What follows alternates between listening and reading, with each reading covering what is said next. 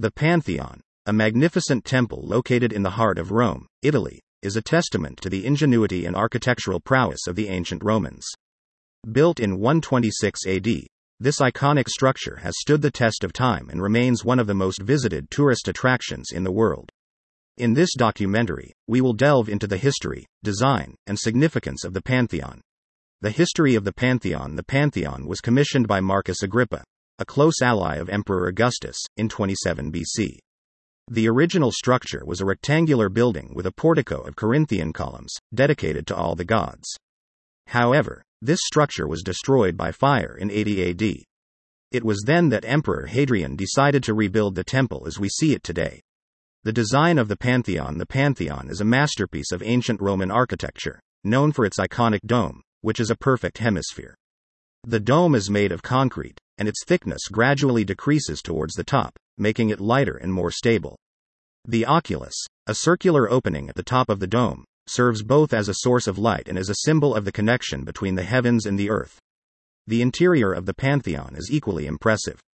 The entrance is through a portico with eight Corinthian columns, which support a pediment with an inscription that reads, M. Agrippa LF Cus Tertivm Facit, which translates to, Marcus Agrippa, son of Lucius, three times consul, made this. This inscription pays homage to the original builder of the Pantheon. The main hall of the Pantheon is circular and is surrounded by niches that once housed statues of the gods. The floor is made of marble and has a pattern of circles and squares. The walls are decorated with colorful marble and stucco, and the ceiling is adorned with intricate designs and paintings. The significance of the Pantheon The Pantheon was originally built as a temple to all the gods.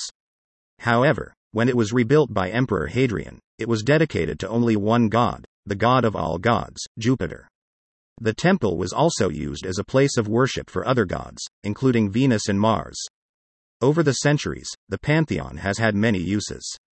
It was used as a church in the Middle Ages and was even used as a tomb for some of Italy's most famous artists and architects, including Raphael and Baldassare Peruzzi.